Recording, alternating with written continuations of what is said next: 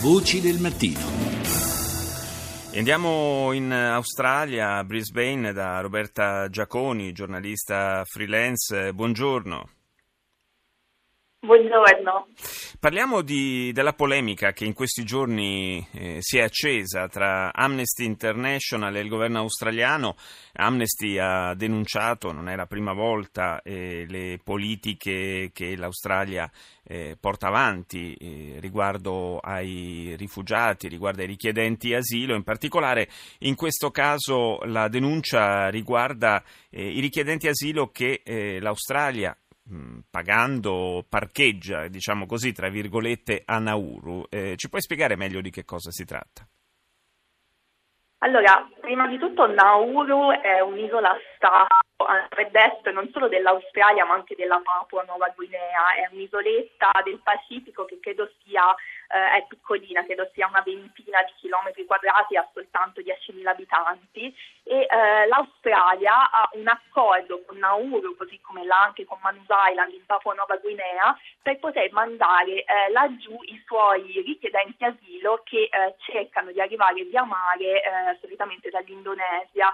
Eh, ecco, e eh, il rapporto che è uscito lunedì sera, pubblicato da Amnesty, ha usato dei toni durissimi, dicendo che addirittura il trattamento non soltanto dei richiedenti asilo, ma anche dei rifugiati che eh, vivono a Nauru può essere considerato tortura, visto che ci sono sistematiche violazioni dei diritti umani e eh, quello che Amnesty dice è che l'Australia ha creato deliberatamente un sistema estremamente duro in cui questi richiedenti asilo e rifugiati vengono eh, lasciati vivere in questa prigione a cielo aperto, sono liberi di muoversi nell'isola ma non hanno nessuna possibilità di eh, venire mai in Australia Australia e eh, tutto questo è fatto con, eh, volutamente, è fatto come deterrente anche per evitare che altre persone eh, li limitino, quindi che cerchino di venire, come dice il governo australiano, illegalmente via mare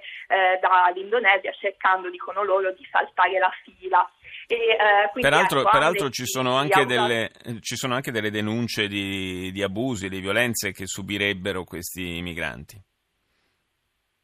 Sì, quello che descrive il rapporto di Amnesty è un quadro che in realtà era già uscito molte volte in passato, mm. eh, anche nei rapporti delle Nazioni Unite e di altre organizzazioni. Quello che descrivono sono situazioni in cui eh, c'è molta violenza, quindi dei bambini eh, che hanno smesso di andare a scuola perché non si sentono sicuri, eh, di persone che hanno ricevuto colpi di macete, di atti diciamo ripetuti e diffusi di autolesionismo tra questi richiedenti asilo e rifugiati, moltissimi tentativi di suicidio, diffuso disagio mentale anche tra i bambini e una situazione insomma che eh, tra l'altro è anche difficile denunciare perché eh, l'altra cosa su cui Amnesty insiste molto è la segretezza che circonda questi centri di detenzione offshore australiani eh, addirittura l'anno scorso l'Australia ha approvato, ha passato una legge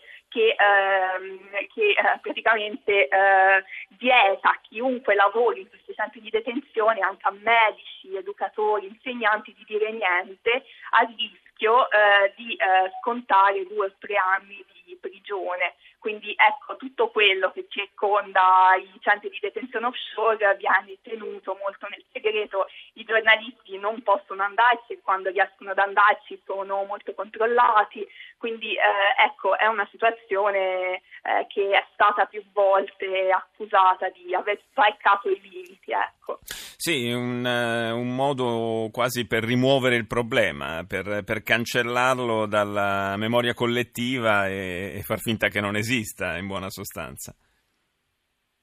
Eh, sì, e eh, oltre a questo è anche un tema molto forte, eh, della, è stato un tema molto forte della campagna elettorale dei conservatori, ma eh, sono politiche che eh, sono state messe in pratica prima anche dai lavoristi.